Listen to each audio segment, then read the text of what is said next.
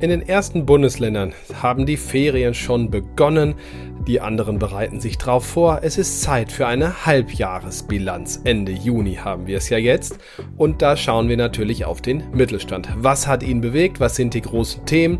Naja, und was hat sich auch rein zahlenmäßig verändert bei den Unternehmen? Das analysiert wie kein anderer in Deutschland die deutsche Wirtschaft und dessen Herausgeber Michael Oehlmann ist heute zu Gast. Markt und Mittelstand, der Podcast. Deutschlands Stimme für Familienunternehmen. Aktuelles und Zukunftsthemen rund um den Motor der deutschen Wirtschaft. Mit Thorsten Giersch.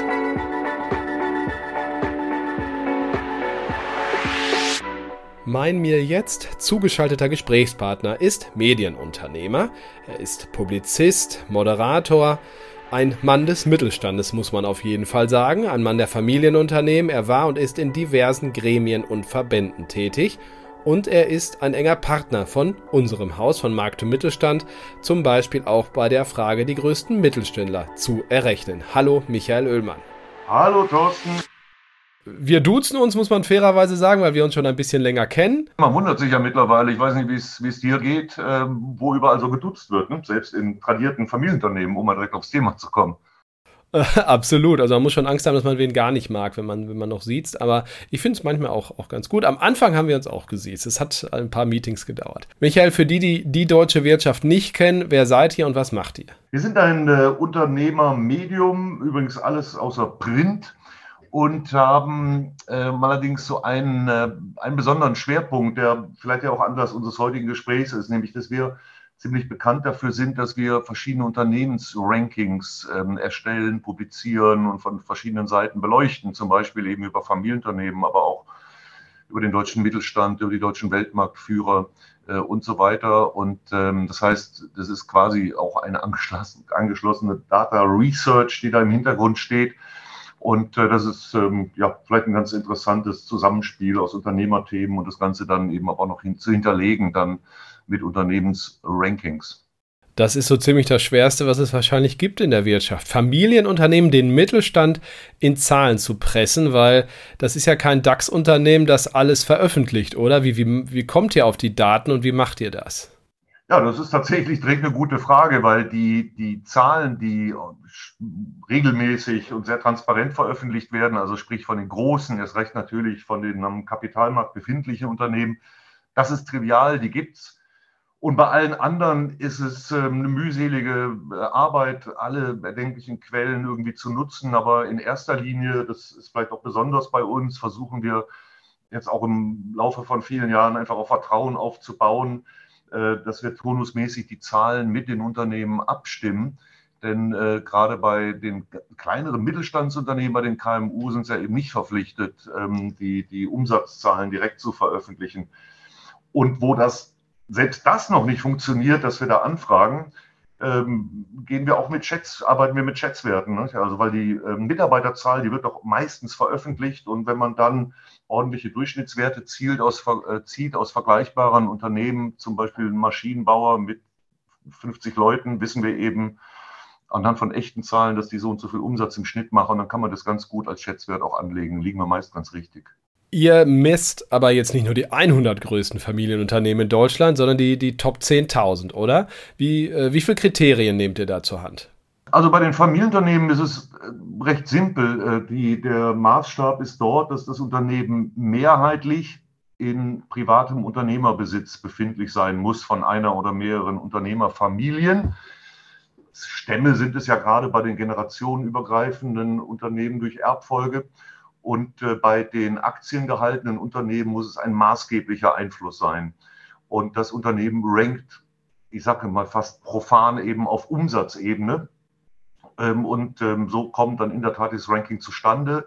Ja, wir beobachten und ranken letztlich 10.000 Familienunternehmen. Es geht also dann auch wirklich in die kleineren Umsatzbereiche rein, die übrigens auch die spannenderen sind, weil die ganz großen, ich sage mal die Nummer eins, Volkswagen oder BMW oder Schwarzgruppe mit Lidl, das ist trivial und Bosch und so weiter und Aldi, das weiß man, aber gerade in den unteren Bereichen wird es ja spannend.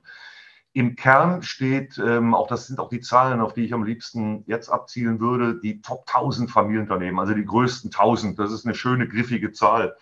Und äh, anhand von der lassen sich schon ein paar wirklich ganz spannende, ganz spannende Zahlen ermitteln. Ähm, ich darf ja vielleicht mal direkt ein paar quasi in den Ring werfen, weil das vielen vielleicht gar nicht so klar ist. Ich meine, man hat schon mal gehört, die stellen die meisten Arbeitsplätze, ähm, die meisten Ausbildungsplätze, die, die Familienunternehmen, aber alleine bei den Top 1000, Thorsten, reden wir über einen gemeinsam sozusagen äh, kumulierten Umsatz von 2,1 Billionen Euro und über 8 Millionen Arbeitsplätze, die allein diese Top 1000 weltweit auf die Beine stellen. Also das sind, das zeigt schon, über was für ein hohes Potenzial, was für Unternehmen äh, wir hier reden. Und ähm, vielleicht noch eine andere Zahl, über 260, also 262 dieser Top 1000 machen über eine Milliarde Umsatz. Ja, und um in die Top 1000 zu gelangen übrigens, liegt im Moment die Schwelle bei 252 Millionen Euro Umsatz.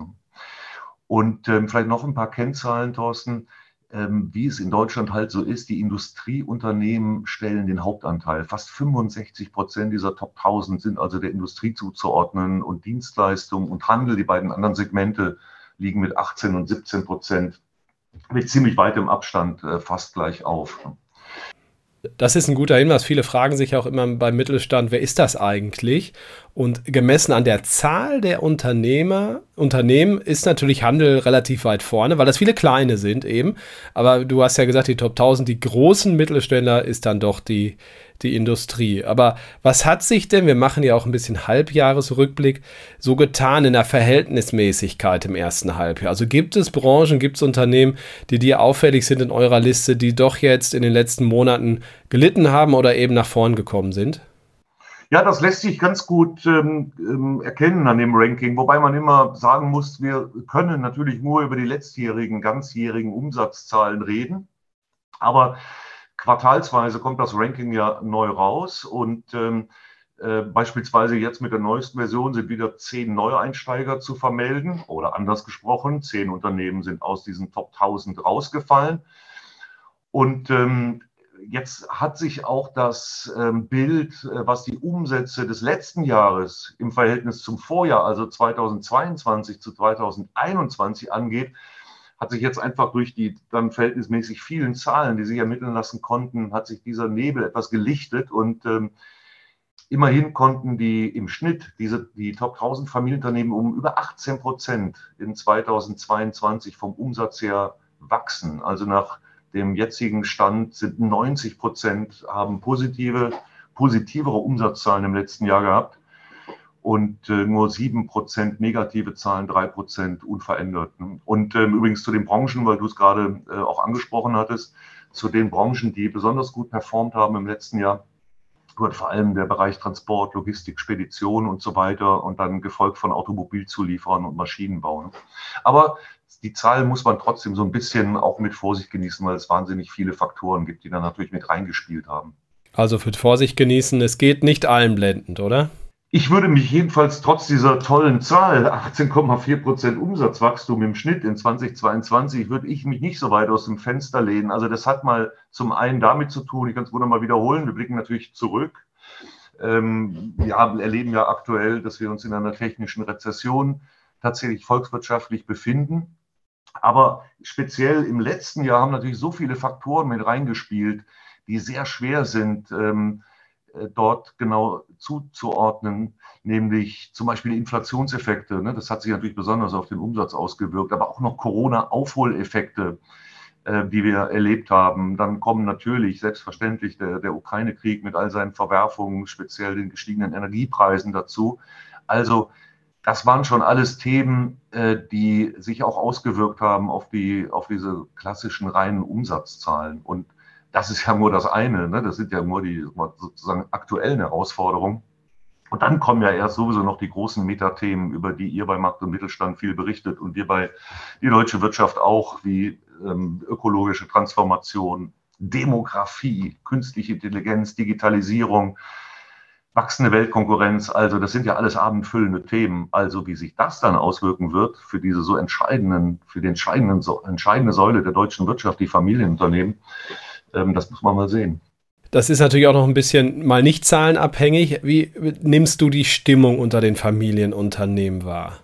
Ich würde das mal genauso die Stimmung heterogen betrachten, wie, wie man die Zahlen eigentlich betrachten muss. Und wenn man, wenn man mit Unternehmern spricht, wir beide mit unseren Redaktionen tun das ja, wir sind ja auch viel von Veranstaltungen, dann gibt's auch diese beiden, diese beiden Stimmungen natürlich. Also grundsätzlich muss man sagen, ein Familienunternehmer oder Unternehmer wäre kein Unternehmer, wenn er nicht insgesamt natürlich optimistisch, positiv, tatkräftig in die, in die Zukunft guckt und, und äh, ich sag mal, Kopf in den Sand ist, ist keine typische Haltung für Familienunternehmer, nicht wahr? Aber auf der anderen Seite ist die Stimmung hinsichtlich der Punkte, die hausgemacht sind, also die politisch zu verantworten sind, ist die Stimmung schon ziemlich schlecht. Also auch hier will ich jetzt gar nicht ins Detail gehen, aber nehmen wir mal so Dinge wie Lieferkettengesetz, wie die ewige Diskussion um Steuererhöhungen, zuletzt ja sogar hinsichtlich der Erbschaftssteuer von der CDU vorgetragen oder Themen wie Transparenz, Transparenzregister. Es sind einfach viele Sachen, die die Unternehmer ähm, auch nerven. Und ähm, in der Tat, ähm, es wird tatsächlich auch darüber diskutiert, lohnt sich das Ganze noch? Ne? Lohnt sich das eigentlich, da sein, seine Lebensenergie in so ein Unternehmen reinzustecken mit den doch, sagen wir mal, schwierigen Perspektiven, ähm, die es so gibt? Und vielleicht noch ein bisschen alarmistischer muss, ein, äh, muss es ein äh, stimmen, wenn man auch hört, wie so die Stimmung im Nachwuchs ist, ne, bei den Führungskräften, Unternehmernachwuchs. Also das ist schon sehr bedenklich. Wie, wie nimmst du das wahr, die Diskussion? Also man hat ja einige Klischees über die Generation Z und die jungen Ypsiloner, äh, keine Lust auf Verantwortung und so weiter. Ist das auch das, was du hörst? Das würde ich jetzt mal sagen, ist mal ein ganz anderes Thema. Bei denen, äh, wo jetzt ganz aktuell heute zum Beispiel ähm, eine weitere äh, Umfrage rausgekommen ist, nämlich bei den Wirtschaftsjunioren, die sind ja den, den Kammern da ein bisschen anhängig. Ähm, da reden wir schon von Leuten, die, die sich eher im Büro ankleben als auf der Straße. Ne? Aber die haben jetzt gerade heute herausgegeben, dass 65 Prozent der, der jungen, jungen Wirtschaftskräfte, jungen Unternehmern, wir haben über 1000 ihrer äh, Mitglieder da befragt. Über 65 Prozent haben angegeben, pessimistisch oder sogar sehr pessimistisch zu sein, wenn sie an den Wirtschaftsstandort Deutschland in 20 Jahren denken. Und der andere große Jungunternehmerverband, den kennst du auch, die jungen Unternehmer, ähm, die sprechen von der Gefahr eines toxischen Standorts Deutschland. Auch die haben eine Umfrage gemacht. Das waren 845 Familienunternehmer. Und da, ich meine, das muss man sich mal überlegen. Ja, jeder zweite Unternehmer denkt an Verkauf.